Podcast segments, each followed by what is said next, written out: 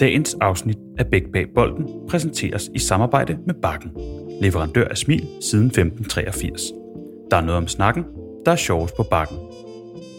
Velkommen til Bæk Bag Bolden, podcast, der handler om fodboldens hverdag, om de mange aktører og den hverdag, de har i fodbolden. Og det kan jo være alle de specialister, der er tilknyttet moderne fodbold. Det kan også være klubdirektør, træner, dem har der været en del af igennem. Der kan også være, jeg ved ikke, om det kan være journalister.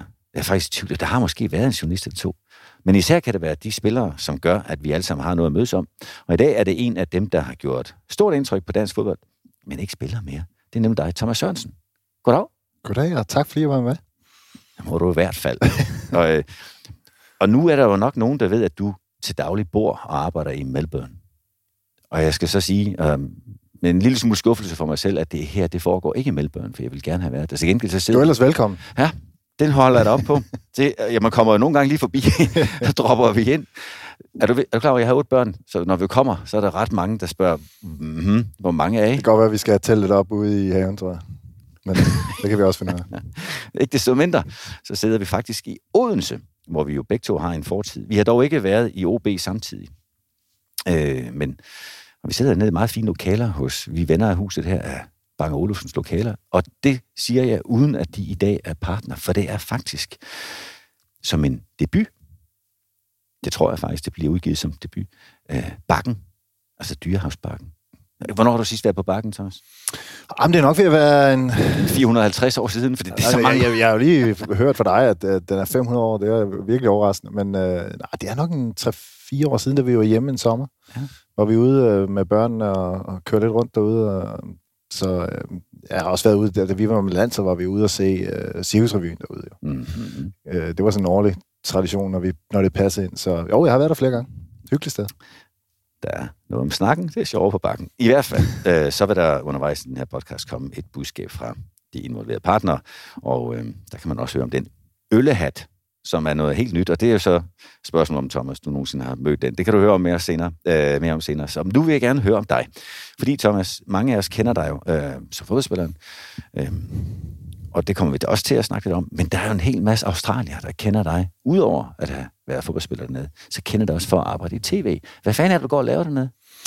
Jamen altså, det... Øh, jeg, jeg går og arbejder lidt med, med Premier League. Øh, vi har nogle ulige øh, tv-programmer. Øh, at det er faktisk en... Øh, en, hvad der svarer til noget, der, der ligner Telia, et stort øh, teleselskab, som har købt rettighederne til Premier League i Australien, og, og har også øh, erhvervet rettighederne til, til den spanske liga, har noget Nations League, og, og der laver vi nogle programmer, højdepunkter, diskussionsprogrammer øh, om, omkring det, så altså, det er jo en af de ting, som, som har været en fantastisk overgang for mig, det er jo, at, at man, altså, selvom jeg ikke havde lyst til at spille fodbold på banen mere, øh, og det var nok der, det var noget, jeg var, jeg, jeg var, jeg var træt af det hårde slid, tror jeg, øh, så elsker jeg jo fodbold, og elsker, og, og vil gerne have en mening om fodbold, og det har jeg også muligheden for, øh, gennem de her øh, tv-programmer, og, og så også være med til at udbrede fodbold i Australien. Det er jo, altså, det er jo sådan lidt noget anderledes øh, noget. En, an- en anden størrelse end i Danmark, hvor, vi, øh, hvor den står øverst på, på skamlen, og er absolut det, som vi alle sammen øh, fokuserer på. Men i Australien, der er flere andre sportsgrene, som, som, som konkurrerer med det, og der er fodbold stadigvæk ikke det, det største sport, øh, og har brug for noget, altså, har brug for at blive vist, og har brug for, at der er nogen, der, der gider at snakke om det, og, og har noget passion omkring det. Og det prøver jeg at hjælpe til med. Er, er det cricket? Er det, er der australsk fodbold? Eller Ja, det, det, er, ja, det er flere ting. Altså, det, umiddelbart, så, så er det sådan lidt øh, regionalt delt op. Altså, du har det, der hedder australsk fodbold, altså Aussie Rules, øh, og det er en sport, som, som har klart hovedsæde i Melbourne, hvor jeg faktisk bor, hvor, hvor langt de fleste, og de har så også forsøgt at, at sprede sig, har nogle hold, også i Perth og Brisbane og Sydney. Øh, kommer du sådan lidt op i omkring Sydney og nord for op mod øh, Queensland, øh, så er det jo så er det rugby.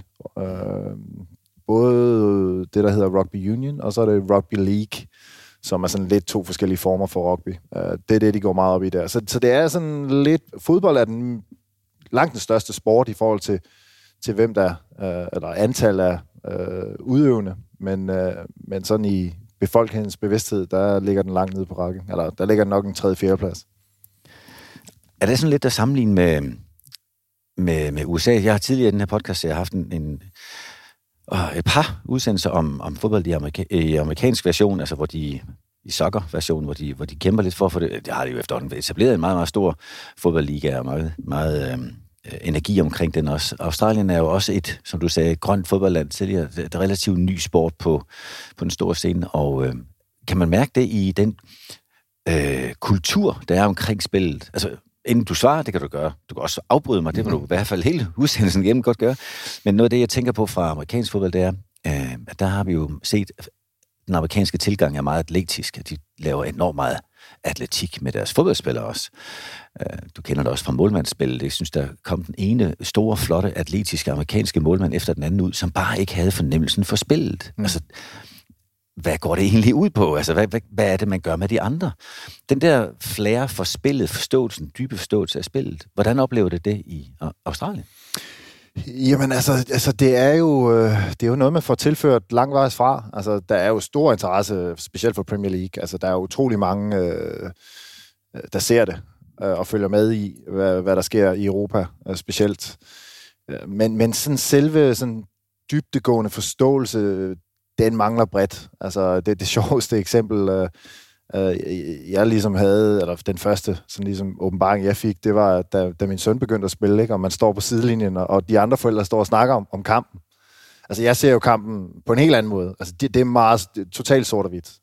Øh, scorer du et mål og spiller helvede til, jamen, så har du været stjernespilleren. Øh, det, det kan man selvfølgelig også stadigvæk være, hvis man har forståelse for spillet, men, men, men alle de der små øh, ting, og, og de spillemæssige ting, og, og, og hvordan folk agerer på banen og sådan noget, det, det, det er der slet ikke. Altså, det er sort og hvidt. Mm. Taber vi sådan noget lort, og vinder vi, så er det fantastisk. Og uanset hvordan det... um, og det havde jeg det sådan lidt svært med. Jeg, jeg sådan holdt mig lidt tilbage, fordi ellers så ville jeg nok komme ind i nogle, nogle store diskussioner. Og det er sådan meget bredt omkring det australske fodboldmiljø. Altså, du har øh, de her, hvad kan man sige, tilflyttere, meget græsk, øh, italienske sådan tilbage, og det var egentlig sådan fodbold opstod, men, men nu er det jo sådan blevet sådan lidt noget mix, øh, og så er der samtidig rigtig, rigtig, rigtig, rigtig meget politik i australsk fodbold. Altså det er en af de ting, der overrasker mig rigtig meget. Øh, Hvordan det? Jamen altså, der er meget infight mellem, øh, klub, mellem, mellem øh, klubberne, og, og øh, fordi at, at, at det netop har nogle, der er nogle meget sådan etniske rødder i, i australsk fodbold øh, sådan tilbage. Og, og det, det tror jeg, man har svært ved stadigvæk at, at ligesom komme ud over, at, at, at man sådan... Altså et, et eksempel for eksempel, øh, altså det her med, hvor vi i Danmark, altså det står jo på DBU's hjemmeside, en del af noget større. Mm. Øh, det er ligesom mantraen, og alle de ligesom, jamen det, det er bare en naturlig del, at vi, du ved, vi har nogle talenter, som vi giver videre til nogen, som så forhåbentlig kan være med til at, at, at, at, at servere nogle spillere til landsholdet på et eller andet tidspunkt.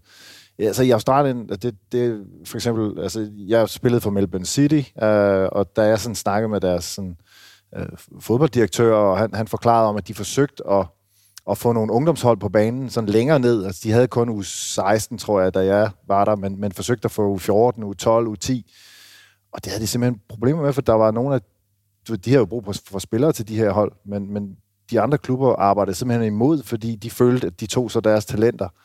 Og, og hvorfor skulle de det? Øh, og, og, og de kunne ikke se det der længere perspektiv, at jamen, hvis man giver nogle talenter ind i det her system, som er bedre, altså de har bedre træningsmuligheder, bedre trænere, bedre det hele, jamen på et eller andet tidspunkt, så når du op. Altså alle kommer jo ikke på Melbourne City's første hold, så der er jo nogen, der, der ryger tilbage ned, og, og, og så får du jo selvfølgelig med måske en fem års forskydelse, men så får du jo sådan en, en, en sund cirkel med, men, men nej, det arbejder de simpelthen, de satte simpelthen stopper for, øh, i, og, og, og det har taget indtil flere år yderligere at få skabt det her.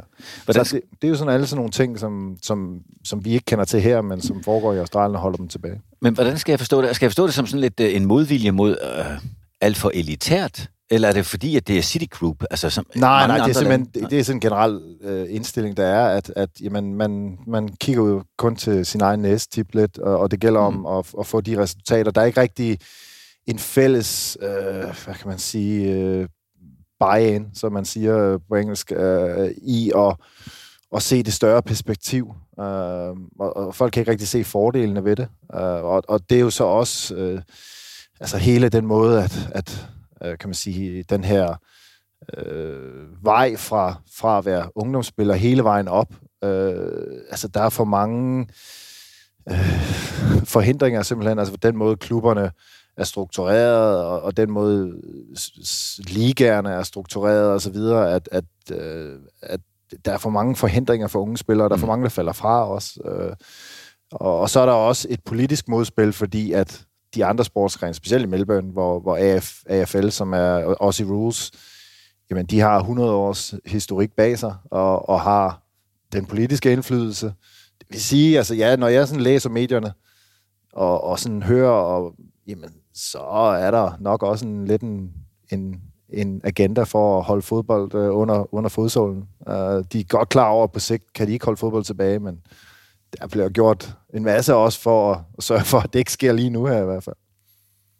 Og det er jo, alligevel, altså, det er jo en indsigt, som det er svært at få, når man bor Ja, er der 20.000 km herfra, eller lidt mere? Jo, det er diskussionen. Altså, man, man ser det jo lidt nu med, at nu er det australske landshold. Øh, nu skal vi passe på, for de skal jo møde Danmark. Ja. Vi skal lige vente til, de har spillet mod Danmark, og så, så kommer de det glatte men, men altså, jeg, jeg vil godt øh, være ærlig at sige, at, at jeg er ikke imponeret øh, over det australske landshold. Øh, og det er talentmateriale, der er. Der er nogle unge spillere, der, der er på vej frem, men men sådan set i forhold til alle mulige andre nationer, så er jeg meget overrasket over, at, at de kommer til VM. Og, og det er jo også den debat, der er i Australien øh, øh, generelt, det er, at, at alle de der, vi kan huske, Mark Viduka, Harry Kuehl, Mark Schwartz som målmand, øh, jamen alle de der stjernespillere, de havde, dem har de ikke mere. Altså, nu, nu er det sådan sekundære altså, mm. spillere rundt omkring, øh, og det er et stort problem.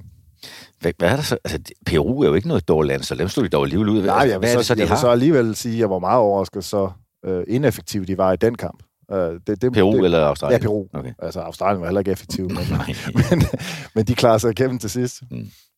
Og ja, og, og nu har vi allerede kastet os ind i, i rækken af emner, og jeg, det er jo for ikke, lige nu er det kun mig, du kan ikke se mine noter, som ved, om, om det er på hovedet eller ej, og det er jo egentlig irrelevant, om det er på hovedet eller ej, men det, jeg har forestillet mig, vi skal med den her samtale, jeg gerne det er jo med fokus på den hverdag, som er podcastens tema, og høre lidt ind til, hvordan var det at være Premier League-spiller, hvordan var det i virkeligheden også at være landsholdsspiller, men især overgangen fra det at være aktiv spiller til det, du allerede nu har beskrevet allerede øh, en, en del med, med det liv, du lever med tv-arbejder og lidt mere fritid, tænker jeg, end da du spillede. Derfor så, så kommer der til at være en uh, tilbagevenden til emnet omkring australsk fodbold.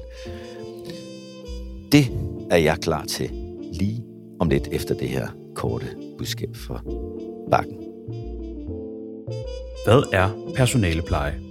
At sætte dem i et konferencerum, eller at tage dem ud i det fri og lade dem more sig sammen med anderledes oplevelser. Bakken tilbyder masser af muligheder for teambuilding på en anderledes måde. Møder man husker, og frem for alt værdi for pengene. Med for eksempel Øllehatten er der masser af innovative tiltag, der skaber værdi for dig, dine medarbejdere eller virksomheden. Læs mere på bakken.dk. Der er noget om snakken, teambuilding, forretning og møder er sjovere på bakken. Thomas, øh, vi mødtes faktisk her forleden øh, i det der også er en af vores fælles tidligere snitflader, hvor vi jo heller ikke mødte hinanden, nemlig vores fælles tidligere klub Svendborg, FB, SFB, øh, hvor jeg var rejst videre, inden du kom derned. Det er jo blandt andet, fordi jeg er ældre end dig. Øh, og så har du øh, så har du været hjemme her på det, du kalder vinterferie i Danmark. Vi andre vil nok kalde det sommerferie, men sådan er det, når man bor på den omvendte hemisfære. Øh, dit fodboldliv startede jo på ingen måde i Svendborg, men den tog alligevel fart i, i den periode der. Så jeg ved jo, du kom øh, til OB. Du var i Assens, var det ikke? Jo, jeg var i, i Assens øh, som, som ungdomsspiller, og så, øh, ja, så blev jeg sådan ligesom opdaget igennem. Jeg var, altså jeg troede egentlig, at min karriere var slut der. Øh, jeg, jeg var i, i faktisk i, i en klub i, i ved Fredericia, vi flyttede til Assens. Ertsø. Øh, Ertsø. Og, og der havde jeg sådan, øh, eller fik jeg at vide, da jeg så flyttede til Assens, at ej, de, de ville have indstillet mig til sådan noget udtalelse, og så tænkte jeg, ej, det var min chance. Så kom jeg til Assens, og ja, det, det var sådan lidt et, et, et skridt ned, men, men så, så fik jeg alligevel chancen for at komme på sådan noget købstedernes hold, og var til noget træning der, og, og komme med der, og så, så endte jeg på Fynsholdet, og så lige pludselig så åbnede alle mulighederne sig igen. og så kom jeg så til OB. Er, er du 14-15 år der, eller? Ja, det, det har jeg vel været. Øhm, Ja, jeg er nok en 15 år ved at skyde på. Og det skøre ved det, det er, at du nåede jo så aldrig at spille øh, for OB i Superligaen. Gjorde Nej, det? ikke i Superligaen. Nej, ikke i Jeg, Superligaen. spil- jeg spillede to Intertoto-kampe. Ja, og det skal vi ikke Ved du hvad? kimse af. Nej, Det er jo det var store. Prøv at, dengang var det store for mig jo. Det var jo, uh, Lars Ø var på ferie, og så, øh, så spillede vi mod uh, et eller andet HJK Helsinki med Bo Johansen faktisk, tror jeg, han var træner der. Og så spillede vi, jeg nu kan ikke engang huske, hvad det andet hold var, men, men uh, det, var, det var stort for mig. Og det forstår jeg, og det skulle jeg selvfølgelig ikke underkende, men ikke desto mindre var min vinkel ellers på, at du som OB-spiller, også, var det fire eller fem år, du var tilknyttet OB? Fire ja, det var jeg, og jeg, altså, jeg, jeg spillede et par år som ungdoms, og så kom jeg sådan ret hurtigt ind i, i sådan første hold, så var på bænken, og var jo med hele det der øh, Europa-eventyr. Der sad jeg jo på bænken øh, og beundrede Lars Høs øh, fantastisk flotte spil og var med i Real Madrid og de der ting, så jeg havde nogle fantastiske oplevelser. Så, så selvom du sagde, at jeg ikke rigtig nåede at spille nogle kampe, så, øh, så fik jeg alligevel øh, nogle fede oplevelser. Altså, jeg holder stadig fast i min historie, men selv, jeg kan godt høre, at der, der har været flere nuancer i det, men ellers var min historie jo, at de fire, tror jeg, du kan korrigere mig, hvis det er fem, øh, år i OB, de primært gav kampe på ungdomslandsholdene, mm. Ja. og i Vejle, og så en hel sæson i Svendborg SFB i næstbedste række, som de lå i dengang. Ikke? Ja, altså vi kan sige jo, at, at OB, og så selvfølgelig også min tid i Vejle, hvor jeg lige nåede nogle Superliga-kampe, øh, inden jeg også fik en, en hård lærestreg der. Øh, det var jo lærepenge, kan man sige. Øh, altså OB var jo fantastisk, øh, fordi jeg kunne træne med Lars Høgh hver dag, og, og se, hvad der skulle til for at blive en topmålmand med en god målmandstræner i Svend Rask, og så, så fik jeg ligesom lov at flyve lidt i, i Vejle, øh, og troede, jeg var øh, den, den, næste, den næste skud på stammen, indtil jeg blev, blev smidt øh, alvorligt af holdet, og sammen med et par andre spillere, men øh, øh, og så måtte komme ned på jorden igen, og brækkede min arm blandt andet, øh, og ja, så fik jeg ligesom at smage, hvad fodbold også kunne være. Øh, men som du siger, Svendborg, det var ligesom der, jeg, jeg slog igennem og, og fik min sådan første rigtige mulighed for at være første målmand øh, på sådan et, et, et rigtig godt niveau, øh, og ligesom fik mulighed for at vise, at, at du ved, både stabilitet og, og sådan ligesom at stå lidt på egen ben, helt sikkert. Jeg kan, jeg kan huske, jeg hørte om dig, inden jeg har set dig, nemlig fordi jeg spillede selv fodbold en gang i Silkeborg, hvor jeg havde glæden af at spille sammen med Jakob Laversen, der var på, han må have været på U21-landsholdet på et tidspunkt, hvor du blev hentet op og med til nogle træninger. Ja, Jeg husker det endda, som om Peter du var i Sørensen, Valby. Eller han var hvad. vel også deroppe. Ja, det var han også. Ja, så de, Øh, I hvert fald kommer Jakob hjem, som ellers ikke er en, der roser ret mange, i hvert fald ikke gjorde det på det tidspunkt, øh, og sagde, at det var helt vildt, for han har set ham her, den, jeg husker det som 17-årig målmand, der var allerede der hævet op omkring uge 21. Det kan godt være, at du var 18. ja, nej, men det, jeg tror, jeg er 17-18 år. Ja, og han var, han, var, han var noget imponeret, så derfor så har mine forventninger jo allerede inden første gang, jeg skulle se dig spille, der har været tårnhøje. og det har jo så også vist, øh, vist dig at kunne honorere, ikke at du havde viden om, at du skulle honorere mine forventninger, men, men hold op. Altså, Det fordi- tror jeg har været den største mission i min karriere. Det har været ja, ja det, er også, så- det er også en fin opgave. Øhm, I hvert fald kan jeg jo nu sige, her på bagkanten af din karriere, at du er ramt rigtig flot ind i, i den her podcast-serie mellem tre andre målmænd. Jeg tror faktisk, du er kun fjerde målmand, jeg har med. Og det er Lars Høgh, og det er Peter Smeichel, og det er Kasper Smeichel. Og de to sidste er jo, er jo Ja, du kan jo kalde dem brødet i sandwitsen, hvor du så er bøffen i midten, ikke også? Fordi var det ikke Peter, du afløste, og Kasper, der kom efter Ja, men altså, det, det er jo sådan lidt groft sagt. Der Ja. var jo lige et par andre øh, indimellem os. Øh, Stefan Andersen, Lindegård var der også lidt. Øh, men, men Kasper var ret hurtigt øh, på toppen af de to. Så, så det, der bliver historien for mig nu her, det er, at du jo uden... Hold fast, hvor jeg kæmper for den der historie. Uden at have spillet anden end to Soto-kamp for OB, ryger direkte til Premier League, til Sunderland. Altså, det, OB har solgt målmænd før. Jesper Christiansen nåede dog at spille 7-8 stykker, inden han røg til Glasgow Rangers. Øhm, og det husker jeg, for der var jeg i OB. Men direkte, uden om OB's første hold, også fordi det sad så enhændigt på, på Lars Høs øh, skulder, vel sagtens indtil, ja, vel sagtens også indtil du røg til Sunderland. Øh, og der rejste du til Sunderland og, og ind- indledte din engelske karriere, som jo blev enormt lang med 300 og nogen 40, nogen 60, jeg kan ikke huske tallet, øh, Premier League-kampe i, i både Sunderland og i Aston Villa og i Stoke. Hvad var det for en overgang? Jeg mener, mange kæmper med at holde niveau i, i Premier League, og du kom uden at have spillet for OB. Ja, altså, det, der var en masse sjove historier, der, der er tilknyttet, øh, hvordan jeg egentlig havnede der. Kom med den. Ja, Jamen altså, øh, det første, det var jo, at, at øh, jeg havde jo faktisk lavet en aftale. Vi havde, jeg havde, altså mig og Lars Høgh var jo øh, var, var gode venner og havde stor respekt for hinanden. Øh, og, og øh, du ved, han var også åben over for mig og sagde, men han vidste jo godt, hvor det ligesom bare hen. Øh, så han havde faktisk øh, på det tidspunkt der i, det har så været lige der øh, 98, øh, ligesom sagt, øh, jeg tror han var, var 39, næsten 40 på det tidspunkt, at jamen, han var klar til, han, han var klar til egentlig at sige, du, hvis du kommer tilbage til OB efter Svendborg, jamen, så, så spiller du, og så er jeg egentlig også klar til at sige, så, finder jeg, så, så går jeg ind i en anden rolle.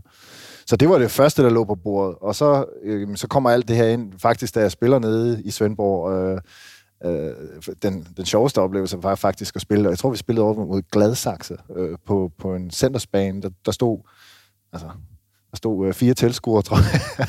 og så stod der en fra Ajax, og så stod der en fra Udinese, og så stod der en fra Sunderland, og jeg har aldrig hørt om Sunderland på det tidspunkt. Og, og det endte vi så faktisk med at, at gå lidt sådan, øh, specielt de to første, øh, gå i noget forhandling med dem, og jeg var sikker på, at altså Udinese var jo meget, meget populært på det tidspunkt. Vi havde Martin Jørgensen og Thomas Helve og Morten Bisgaard, og du ved, det tænkte jeg, at det var et skide godt sted at komme ned. Der var danskere og, og, og så videre, og Ajax var jo også spændende. Der havde vi også danske traditioner. Øh, og så sagde man igen, jamen der er de her Sunderland, de har også været og kigge der. Øh, skulle du ikke tage det over og kigge det? Og det bare, nej, det gad jeg, det gad jeg ikke tage til Sunderland. Hvad skulle jeg der? Så sagde han, jeg synes, du skulle tage det over og kigge på det, og så, så kan du i hvert fald strege det for listen. Og så tog jeg det over, og, og jeg blev blæst væk. Altså, jeg, det var bare det perfekte. Øh, både som klub, og, og der, hvor de lå, og de muligheder, som, som der var for mig. Og så, ja, men så øh, endte det jo så der, og så spillede Lars Ø et par år til, og OB fik lidt penge, og, og, og det var en kæmpe omvæltning. Øh, altså, jeg, jeg husker... Øh, altså at gå fra Høje Bøgestadion med 150 tilskuere og lige Altså det er Svendborg for dem, der ikke er helt lokalkendte. Det er Svendborgs ja, smukke, smukke stadion. Ja, ja. Og så, så sidder jeg der i omklædningsrummet, vi skulle møde Queen's Park Rangers til, til den første kamp øh, med, med 42.000 på lægterne, og store forventninger. De havde lige tabt øh, den her meget, meget store playoff-kamp året for inden mod Charlton. Øh, så der var ligesom, altså man skulle rykke op øh, det her år. Øh, de to målmænd, som havde spillet den foregående sæson, var ude, og nu havde de sat hele butikken på mig, så sad jeg der. Og, og jeg kunne huske i omklædningsrummet, at der, der var jeg nervøs. Er du sindssygt? Der, det var lige pludselig, okay, nu, uh, nu er der altså smidt for løverne. Og jeg kan huske uh, den der engelske sådan, manér i omklædningsrummet, som er meget afslappet. Uh, jeg kan huske, Niall Quinn, han kom hen til mig, uh, som var en, en stor uh, IS-KFA, uh, også i klubben derovre og, og kom hen og spurgte, om jeg var okay, fordi jeg sad bare stirret ind i væggen. øh, øh, så, øh, men øh, det gik heldigvis godt, øh, og vi fik en fantastisk sæson. Øh, og, og i første, altså hvad der svarede, er championship, øh, vi rykkede op, og, og det tror jeg var, altså så set i bagspejlet, var det perfekt for mig. Fordi at, at det var stadigvæk, altså det var et succesfuldt hold, øh, og, og, og så havde vi den succes. Jeg kunne ligesom, du ved, cementere mit navn og, og få noget erfaring, inden vi så øh, heldigvis rykkede op i, i Premier League det år. Øhm, og, og der fik vi så også lige, øh, altså, der fik jeg så også lige fundet ud af øh, i vores første kamp mod, mod Chelsea, at, at det var godt, jeg ikke var direkte ind i Premier League, for det var altså lige endnu en gang et nyk op i, i kvalitet. Hvad er forskellen? Altså, jeg kan prøve at forestille mig ja, det er jo kvaliteten. Altså, ja. Og det er jo øh, for første farten, øh, og, og så er spillerne bare så meget mere hurtigt opfattende. Tingene går bare hurtigere. Øh, man føler i starten, at, at de er bare et skridt foran dig. Mm. Øh, og, og og det, altså havde jeg kommet direkte ind i Premier League, så havde de været tre skridt foran mig. Og så, så, så, altså, du ved, så ved man ikke, altså, øh, så ved jeg ikke, hvor, om jeg var, altså, havde fået, altså, øh, og så havde tolerancen måske også været lige det mindre. Du ved, altså, det er sådan nogle ting, altså, og der har jeg heldigvis, øh, synes jeg selv, øh, hvis jeg skal rose mig selv, øh, truffet i hvert fald nogle kalkulerede gode beslutninger i min karriere. Øh, og, og selvfølgelig troet på mig selv, men, men også øh, du ved, forsøgt at, at træffe de beslutninger, som kunne give mig øh, den bedste mulighed for at blive succesfuld. Dem er jeg jo vanvittigt interesseret i at høre om, fordi jeg, jeg synes også, det er spændende at høre om de gode kampe og den sjældne misser og sådan noget der, men jeg synes jo, de der afgørende, altså crossroads, kald det hvad du ved, der mm. hvor man skal tage ja, en stor beslutning. Også, det det. Altså beslutningen om at tage til Sunderland, udover at at du fra starten var lidt modvillig. Den viste sig at være så rigtig. Men kan du, kan du hjælpe mig til at forstå de ingredienser, der var i spil, da du tog den beslutning? Fordi Ja, ja, der var noget følelsesmæssigt måske. Du sagde, det, det føltes bare helt rigtigt, at det var mm. derovre. Og jeg tror, alle os, der har set Sunderland til dig, vi godt kan genkende... Altså, vi er jo alle sammen ja, ja, ja, lidt altså, sunderland Jeg var jo solgt. Altså, du kommer over, du ser stadion. Jeg, jeg mødte Peter Reed, uh, du ved, ja, det, det, det, gammel, altså så engelsk, som det overhovedet kan blive, ikke? Uh, men, men, I believe in crosses, kan jeg huske, jeg hørte ham engang sige. Nå, han var træner ja, for et hold, der ja, stort Jeg, jeg hørte ham bare sådan, øh, hvad hedder det, band, øh, hvad, hvad andet ord det var. det kan godt være, han sagde, I fuck øh, men, men, øh, men ja, men altså, jeg så noget, noget video fra, fra, fra deres øh, der play, altså det var så semifinalen, hvor de spillede på hjemmebane, og, og den stemning, og var rundt og se, øh, og mødte, møde folk i klubben. Altså, du kan bare mærke, at alle brænder for fodbold, alle brænder for, for byen og for, for det hele. Og det var sådan noget, jeg jo altså, altid drømte at være en del af. Altså, og så samtidig, så kom det kalkulerende så ind, ikke? at jamen, i, i, sådan i hvert fald i bund og grund, så var der jo ikke nogen, jeg sådan lige skulle slås med. Altså, han, han ligesom gav, gav, gav udtryk for, at, at, at det, det var mig. Altså, de, altså han, det var en, deres målmandstræner, øh, som hed Tony Coton, som er en gammel Manchester United-spiller. Som, en af Lars Høghs gode venner, ja, eller bekendte. Som øh, havde også været over at se mig, og han havde simpelthen, øh, jamen, han havde simpelthen øh, lagt sit øh, renommé på spil, for at jamen, det var mig, de skulle satse på. Og, og det, øh, altså det betyder selvfølgelig også meget som, som spiller, at man ikke bare får sådan et bla, bla, bla, øh, måske, måske, og, og, og du ved, øh, men, men at, at, at der i hvert fald var opbakning fra starten af. Mm. At jeg så senere fandt ud af, at Peter Reed rent faktisk havde, havde sagt en anden vej, at jeg giver ham fem kamp, og hvis han ikke leverer, så, så finder jeg en anden. Øh, det, heldigvis så leverede jeg, så, så, så det blev aldrig... Øh, men, men altså, øh, så, så det er jo der, hvor, hvor de kalkulerede om og overvejelser ligesom kom ind, at, at, øh, at ja, det, det er fedt alt det her, og, og man kan jo blive reddet med med, med følelserne, men, men øh, altså, jeg har også været øh, øh, sådan en, en, en tænker og en overvejer ved siden af, og ligesom sagt, jamen, jamen det skal jo spille ind. Altså, det skal ligesom være en balance mellem du ved, alt det, man gerne vil, og så det, som er sådan også øh, realistisk muligt. Øh, og, og, og der synes jeg bare, at det var, når jeg sådan tænker også på, på de andre muligheder, hvis jeg var taget til en Udinese for eksempel, jamen, så er der et sprog, du skal lære. Så, så var jeg måske blevet tredjemålmand. Hvad ved jeg? Øh, måske var jeg aldrig kommet til. Altså, og jeg tænkte ligesom, jamen her, der har jeg en chance. Altså, så er det ligesom op til mig selv.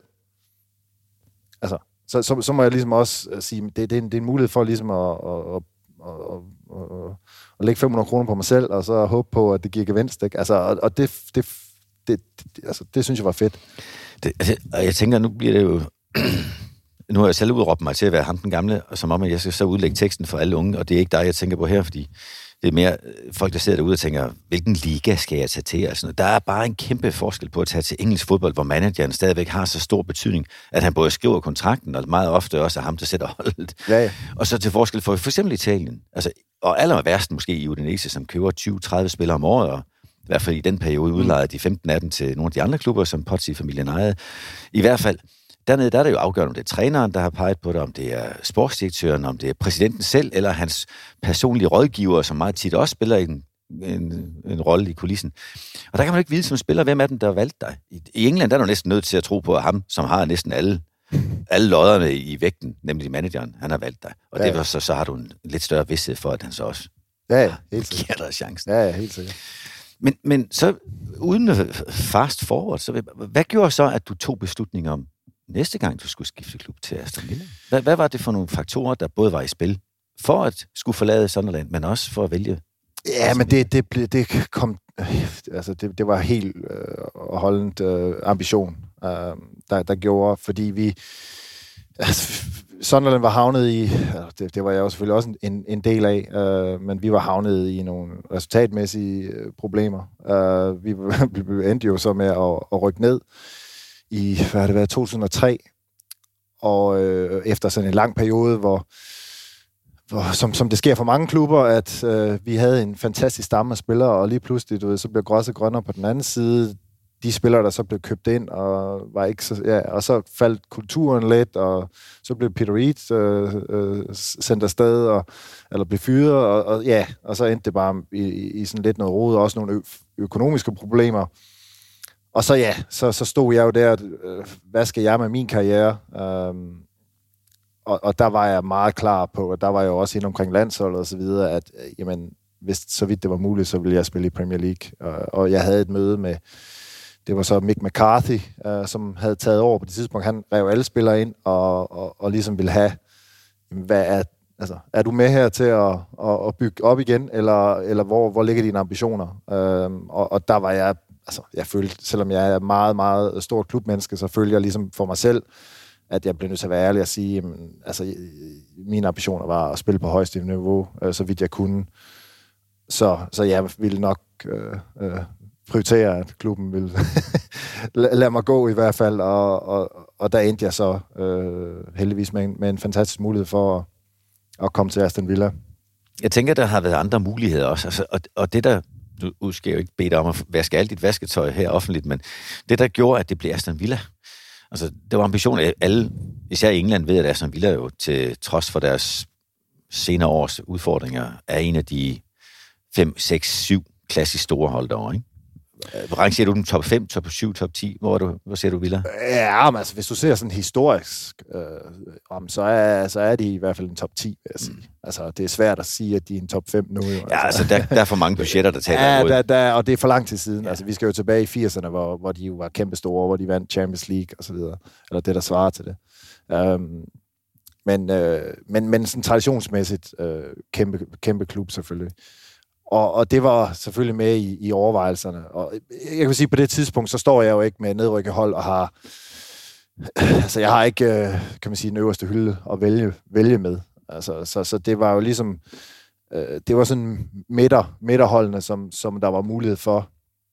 Og, og der følger helt klart, at Aston Villa... Øh, altså, der var, jeg kan huske, der var også Blackburn og Oh, ja, flere, nå, det, kan jeg ikke engang huske faktisk.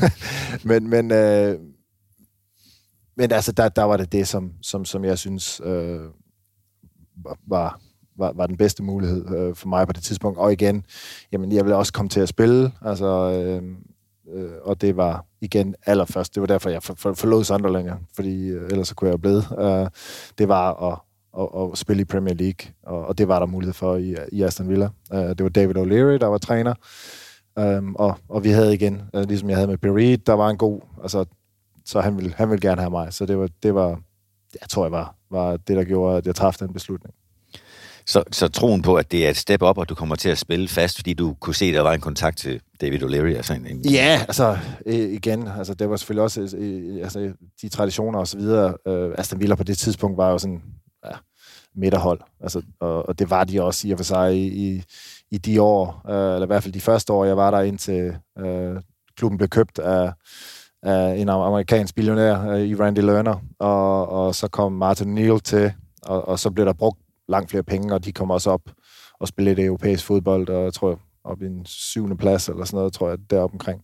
Nåede du ikke at spille sammen med Martin Laversen derovre? Ja, ja, ja. Martin ja. Laversen var, var, var der i, tror jeg, to... Han kom efter han kom efter EM i 2004, men var så skadet øh, i noget tid. Øh, men, men ja, så jeg spiller med ham i tre år, tror jeg. Havde I også Martin O'Neill som manager? Nej. Ja, ja. Jo. Han kom til, øh, det har nok været 2000. Og det sagde du lige til. ja, 2005. Så han var der de sidste to år. Øh, ja, altså jeg, jeg var i klubben, ja. øh, og var så nok også grunden til, at jeg forlod klubben, for det, det fungerede ikke rigtigt. der var forskel på ierne.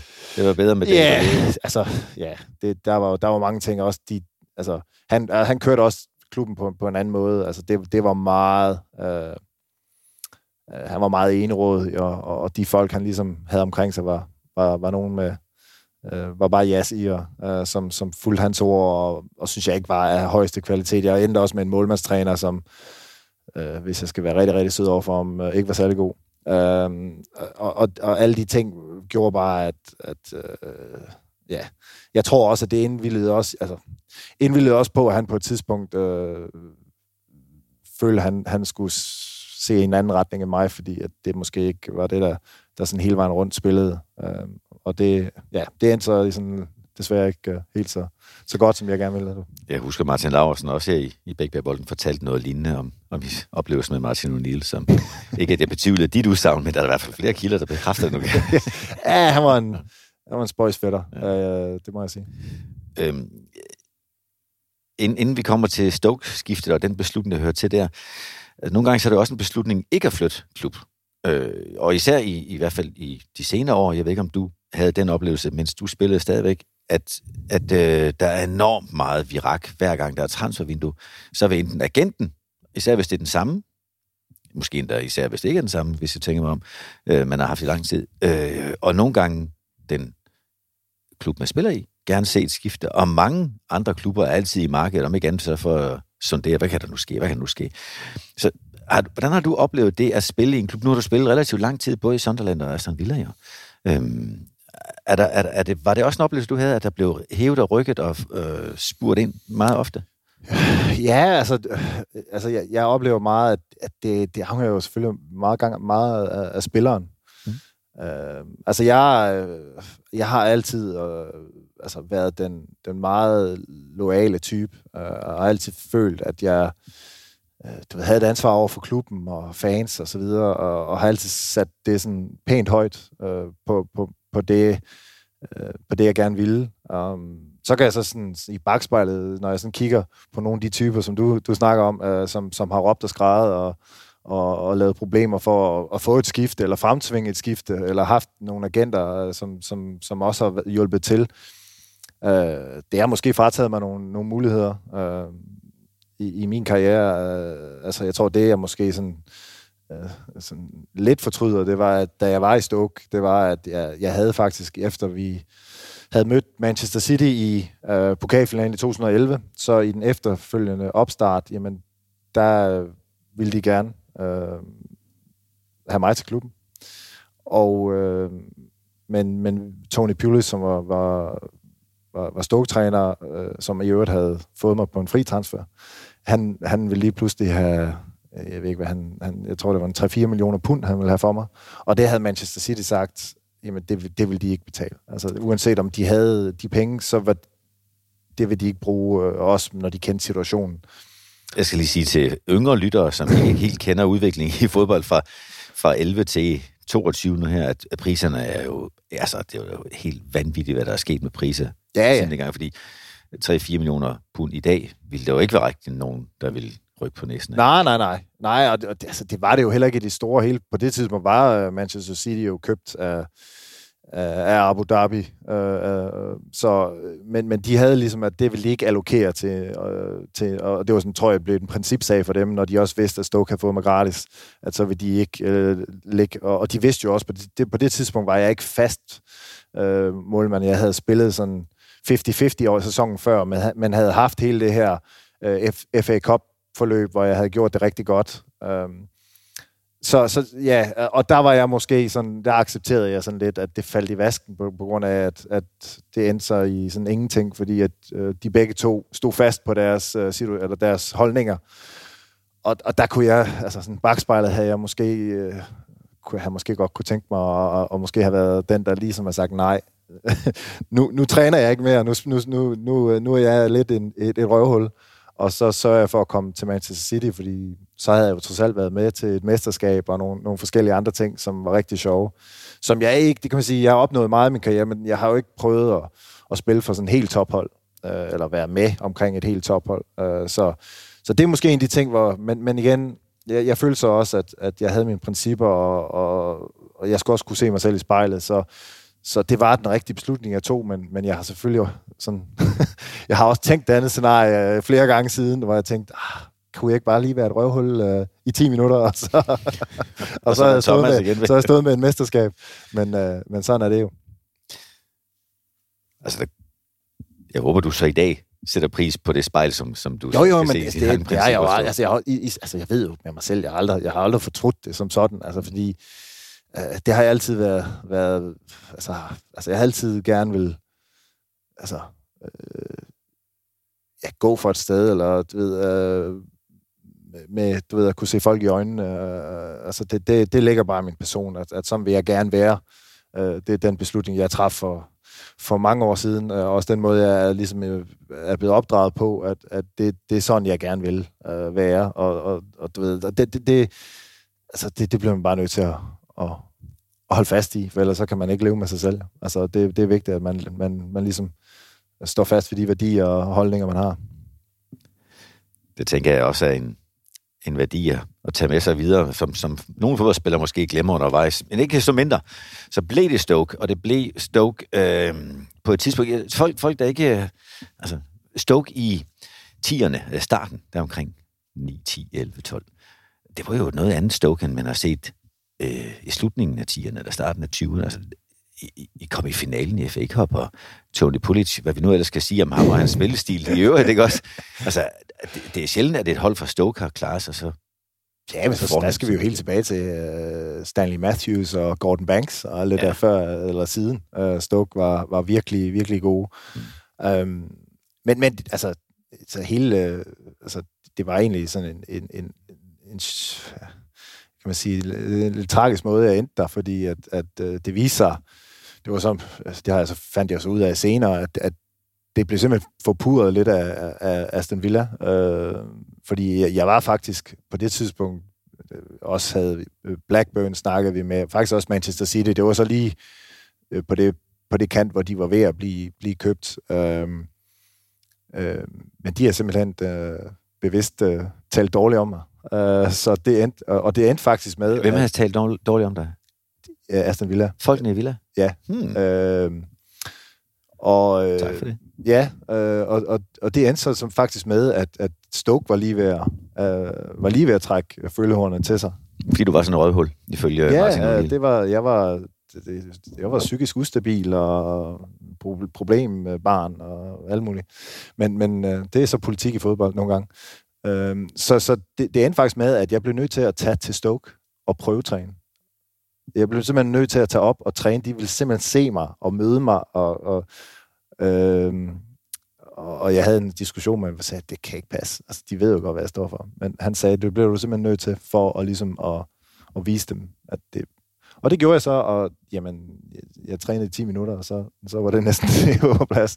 Så det var jo fint, men... Men, men der var du etableret A-landsholdsspiller, du, du, du spillede ja, ja, slutrunder. Og... Ja, ja altså, men men det er, jo, altså, det er jo som bagsiden af medaljen øh, mange gange. I, det er jo, sker jo alle steder, også i erhvervslivet og alt sådan noget. Ikke? Altså, der, der folk har jo ja, altså, øh, nogle agendaer, og, og, og jeg tror simpelthen, at, at øh, de vil undgå, at, at jeg kom ud og gjorde det godt, så, så de på et eller andet punkt ville se dumme ud, og folk vil stille spørgsmål til, hvor, hvorfor jeg egentlig ikke havde spillet det sidste, det sidste års tid i Aston Villa og så videre. Øh, så ja, sådan er, sådan, er, sådan er det nogle gange. Det var ikke sjovt, da det stod på, men, men, men heldigvis så fik jeg muligheden i, i Stoke, øh, og, og, og havde en fantastisk tid øh, der. Altså det var, som du sagde, øh, det var ikke kønt, men det var fedt, det var ikke kønt sådan rent spillemæssigt.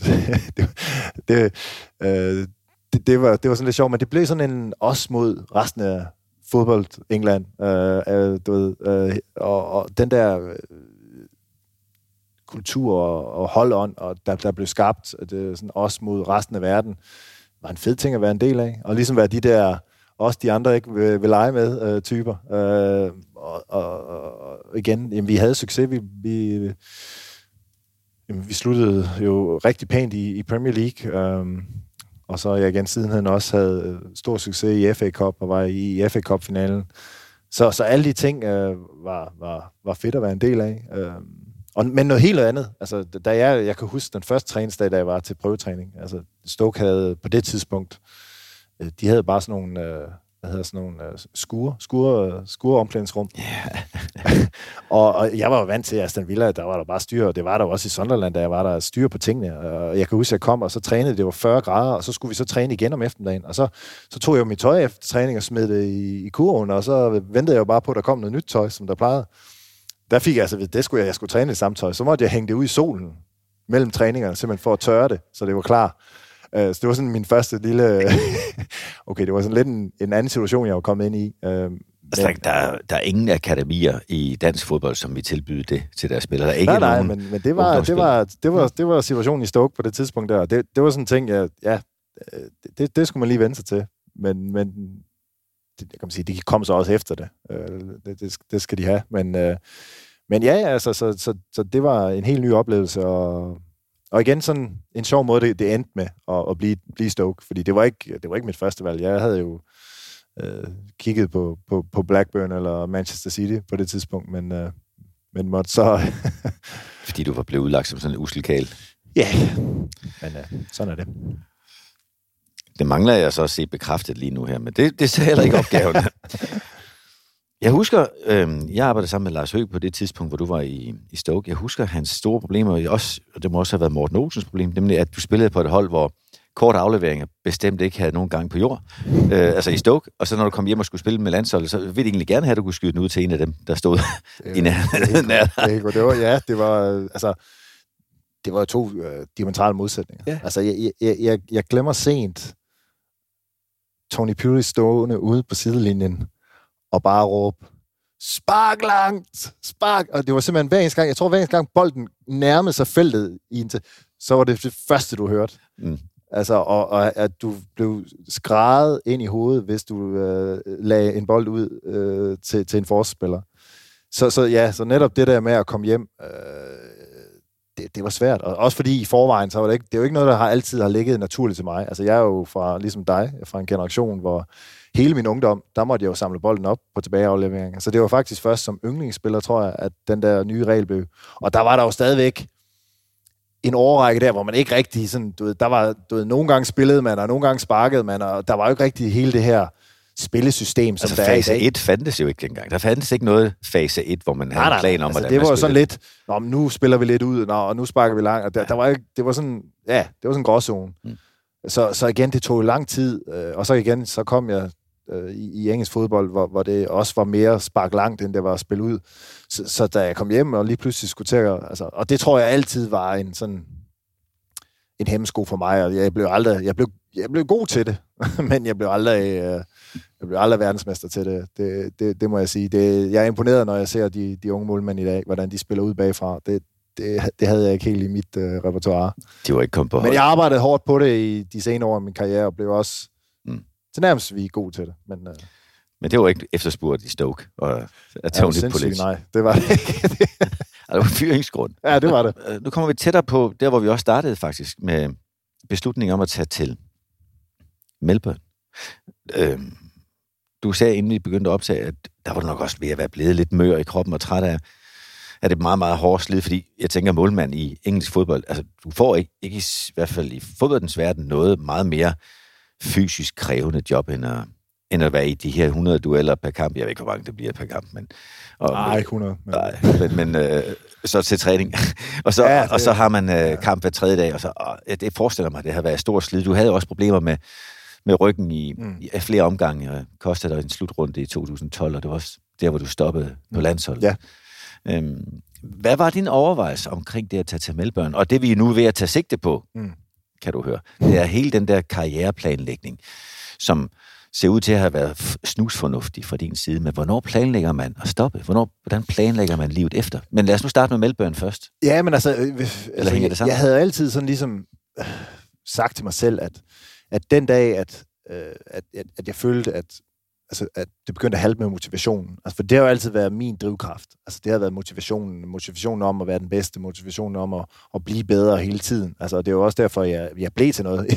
sådan helt overordnet. Det var jo, at, at, at jeg havde den der, den der gnist. Øh, og, og, og, og der, der havde jeg ligesom sagt til mig selv, at det, hvis, den dag, hvis, det, hvis der kommer den dag, hvor, hvor det godt være, at kroppen kan være med, men hvis jeg ikke sådan, du ved, brænder, når jeg, når jeg står op om, om morgenen, og, og du ved, øh, øh, skal jeg til træning, og det bliver, øh, det gider jeg sgu ikke, og alle de her ting, jamen, så, er det, så, er det, så er det et rigtigt tidspunkt at, at ligesom øh, søge noget andet.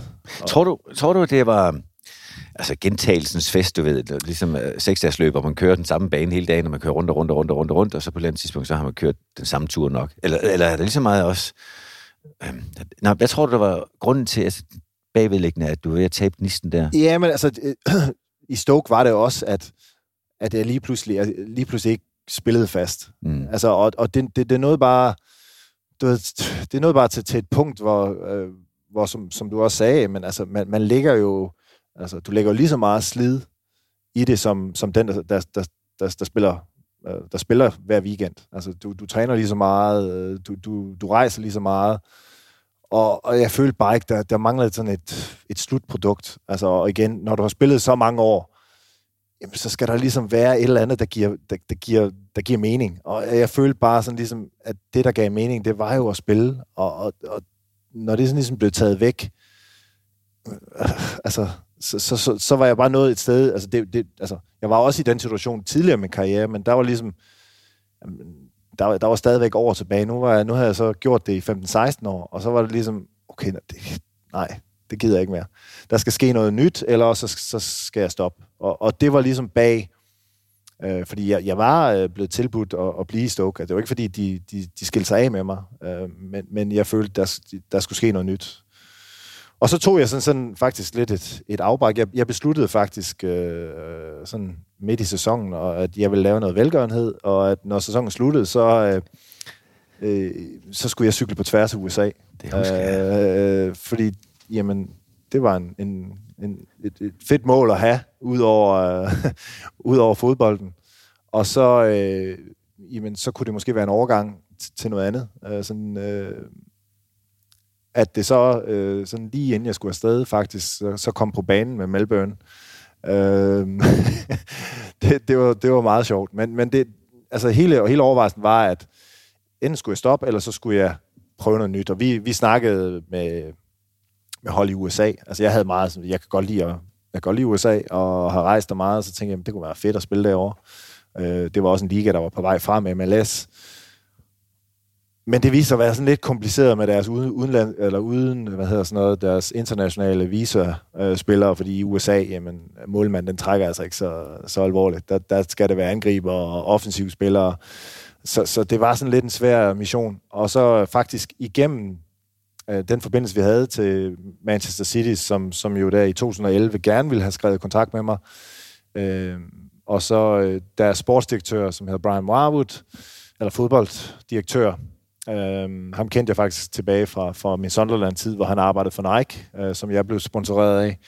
Så, så jeg havde en forbindelse, og, og han kom til mig og sagde, ved du hvad, vi øh, har købt en klub i, øh, i, i Melbourne, øh, som har brug simpelthen for noget, noget erfaring og, og nogle spillere med en rigtig indstilling, og fordi vi, vi, vi, der er ikke rigtig nogen kultur, det er sådan lidt øh, sådan en, en, en bundeklubskultur, vi har brug for, for nogen, der ligesom kan vise vejen, og, og, og, og at jeg vil øh, øh få en, en, en stor rolle i det, og det, det synes jeg lød super spændende. Og så Australien. Øh, det kunne også være fedt at opleve Australien samtidig med. Så det var sådan ligesom, jamen det var, det var en sådan win-win på alle områder, at vi kunne få en oplevelse med familien og, og se Australien, og så kunne jeg samtidig også finde noget udfordring i at, at tage derned øh, og spille i, i, på selvfølgelig et, et lavere niveau, men at, at der var nogle andre ting omkring klubben, som, hvor jeg kunne gøre en forskel og være med til at bygge noget op, og det synes jeg var øh, utrolig spændende. Så derfor så, så, øh, så sprang jeg til, efter jeg lige havde cyklet på tværs af USA. ja, med, med flere også. Jeg, jeg kendte flere, der cyklede med dig der, øh, og som var med til at samle penge ind også ja. øh, til velgørenhed. Et meget prisværdigt projekt, som alt lige må have været voldsomt hårdt. ja, det var det også. Og det I kørte om natten også i perioder, ved jeg. Ja, vi, vi, vi kørte sådan øh, øh, lidt på må få. Heldigvis havde vi sådan en jævn godt vejr øh, de, de fleste dage, så det, det hjælper lidt på det. Øh, og lidt medvind ind imellem os. øh, men, øh, men det var, det, var, det var en svær omstilling lige pludselig at komme tilbage, fordi man bruger altså nogle andre muskler, når man cykler. Så jeg kan huske de første øh, par uger. Øh, jeg tror ikke, jeg har været... Jeg tror, jeg ved ikke, om, om Melbourne rent faktisk, da jeg tropper op. Jeg, jeg trænede så en uge i Manchester City, skal lige sige. Jeg, jeg var op på deres træningsanlæg, og, og boede faktisk på træningsanlægget, og trænede med deres ungdomshold, øh, eller deres talenthold, øh, for bare sådan at komme lidt i form. Og så fløj jeg til, til Melbourne, men jeg tror alligevel, den første uge, de tænkte, hvad pokker, han er da vist over the hill, ham der, tror jeg. Indtil jeg sådan fik muskulaturen uh, rettet ind på målmandsspillet igen, uh, og, og så, kørte det, så kørte det pænt godt. Men ellers, uh, så, så, uh, så var det, ja, det var en fed, uh, en fed, fed tid, uh, uh, og så, så fed, at vi endda stadigvæk bor der jo. Ja, det er jo det, der er interessant, fordi Nej, det skal du høre. Har du nogle andre roller? Altså, det der med at dele, hold da op, undskyld, øh, dele ud af dine erfaringer osv. Har du andre roller i klubben, end det at stå på mål? Var der, altså, ja, men, du tidligere snakket om mentoring. Du har... Ja, det var, det var så noget, jeg sådan gjorde lidt i forlængelse, men, men det var jo også en del af det. Øh, altså, at, at, øh, at, at jeg går ind, man går ind og... Altså, vi var et par øh, rutinerede spillere. De havde en, en spiller, som også spillede i Premier League, som jeg har spillet mod, Robert Corran, som spillede øh, i West Bromwich nogle år. Han var der også i klubben. Øh, de, de, så de havde nogle andre spillere. Det var ligesom vores rolle at ligesom gå ind og, og være kan man sige, anfører på, på uden for banen. Ikke? Altså, så, så det var mere sådan en, en lederrolle tage sig af. Øh, og det var en af de ting, som slog mig utrolig meget. Altså den forskel i mentalitet. For, for, for Australien, øh, altså, det er et relativt lille miljø. Altså, og så det er sådan, på trods af det store det, land. det, der ramlede hovedet ind mod, det var de her unge spillere mest, som, som lever bare i sådan en beskyttet tilværelse. Altså, der er ikke rigtig nogen konsekvenser. I, altså, hvor jeg, du ved, er man i europæisk fodbold, og også i dansk fodbold, så altså, er det meget øh, altså, knivskarpt. Altså, du ved, øh, altså, får ikke lov at lave 10 fejl, og så spiller du stadigvæk. Altså, det, det, og det er bare noget, som er altså, indgroet i en. Øh, og kommer du så til Australien, så nogle af de her unge spillere, jeg var sådan øh, irriteret over den her afslappethed, og, og sådan, du ved, sådan, hvad, hvad siger man, sådan, øh, du ved, sådan, ikke frygt for konsekvenser, fordi det, det var der ikke rigtigt. Altså, for nogle af de unge spillere, altså, det, du ved, de chattede bare rundt og tog chancer nede i bagkæden, og nå ja, går det, så går det, og går det ikke, men øh, og, og, og det havde det svært med. Og det var sådan også en ting, som jeg ligesom skulle, skulle forsøge at få ind i hovederne på nogle af de her, det var, at, at øh, altså, det er altså ramme alvor, altså det er ikke... Øh, altså, Men og er, der, er det et kendetegn ved, ved fodbold i Australien, eller ved Australien? Fordi de gange, jeg har været i Australien, det lyder som, at jeg kommer der jævnligt, ikke? men der har jeg også oplevet den der laid-back, uh, down-under-mentaliteten. Ikke? Ja, men det, det, er jo, det, er jo, det er jo en del af det, øh, at, at der er den her mentalitet generelt, men, men det er også en del af en refleksion af fodboldspillet, at, at der heller ikke er den konkurrence øh, i, i, i klubberne. Øh, og så samtidig så er der også, øh, altså, det er der selvfølgelig også i USA, men, men øh, ser du på, på den bedste liga, så er der ikke nedrykning. Altså, mm. Så, så, så det, der er ligesom sådan en, ja, ved du hvad, det går nok. Altså, og, og, og og det havde jeg det bare svært med. Altså, når, når man er vokset op i, at, øh, at det gælder bare altså man skal vinde og få en mere pris, og, og du ved, man, man tager nogle kalkulerede beslutninger ud fra en, en masse parametre, øh, som i sidste ende forhåbentlig skal udmøde, så at man vinder. Altså ikke, at man træffer beslutninger, fordi man synes, det er sjovt. Altså, nå ja, det kunne sgu da være meget sjovt at slå en, en halvlæggende på tværs af banen øh, nede i bagerste linje. Øh, og det var sådan nogle ting, jeg blev mødt med, og nogle af de der forspil begynder at drible lige pludselig, hvor man tænker, hvad pokker laver du? Øh, og så var det ligesom, nå, jamen, nå ja, altså, der var ligesom ikke nogen sådan, de følte sig ikke skyld øh, over noget som helst. Det var meget sjovt. Det er jo den historie, som udlændinge, især tyskere, især altså, Sepp Piontek, øh, fortæller om dansk fodbold, da han kom her til. Ja. Og der var det også bare... Ja. Altså, Ja, det er også måske hygge. også en holdningsændring, der er sket her. Ikke? Altså, Ja. ja. altså, det, det, det er også det, der forhåbentlig også ved at ske i Australien. Og der har du så en rolle i at så brede, udbrede kendskabet til fodbold i Australien. Du gør det fra en tv-platform nu som pundit. Øhm, mit sidste tunge, tunge tema, som der bliver bygget op til, det er, det er at træffe gode valg, og det er at forberede overgangen. Altså fordi, uanset hvor længe du kan spille, så er det kun en relativt kort periode af hele dit liv, du forhåbentlig stadigvæk har så meget tilbage af. Så hele overgangen til det liv, der kommer efter den aktive tid, er det noget, som du målrettet har gået op og, øh, forberedt, eller er det sådan lidt de muligheder, der opstår? Altså, jeg tænker ikke, du sad i Stoke, eller for den sags skyld i, i Birmingham for Aston Villa eller andre steder, og sagde, om 13 år, der skal jeg sataralme være pundit i Australien. Det tænker jeg ikke. Men, eller hvad? Nej, altså, øh, altså man kan jo altid tænke tilbage. Altså, der, der er jo, altså, jeg har også mødt et, et bredt udsnit af spillere, hvor, hvor der er nogen, som du ved, tidlig i karrieren allerede du ved, har gang i øh, 40 forskellige ting, og deres egen forretninger, og medieplatform, og det ene og det andet, og det tredje og det fjerde. Øh, det havde jeg ikke. Øh, men på den anden side, så, så, så havde jeg nogle, altså var jeg meget bevidst om at, at få nogle interesser øh, uden for fodbold, altså øh, øh, være sammen med familien, øh, holde øh, holde mig orienteret, hvad der skete i samfundet. Øh, altså i nyheder, i øh, altså alle, alle, alle ting, øh, og selvfølgelig også i, hvad, altså, hvad, hvad, hvad, hvad jeg skulle med min karriere og alle sådan nogle ting.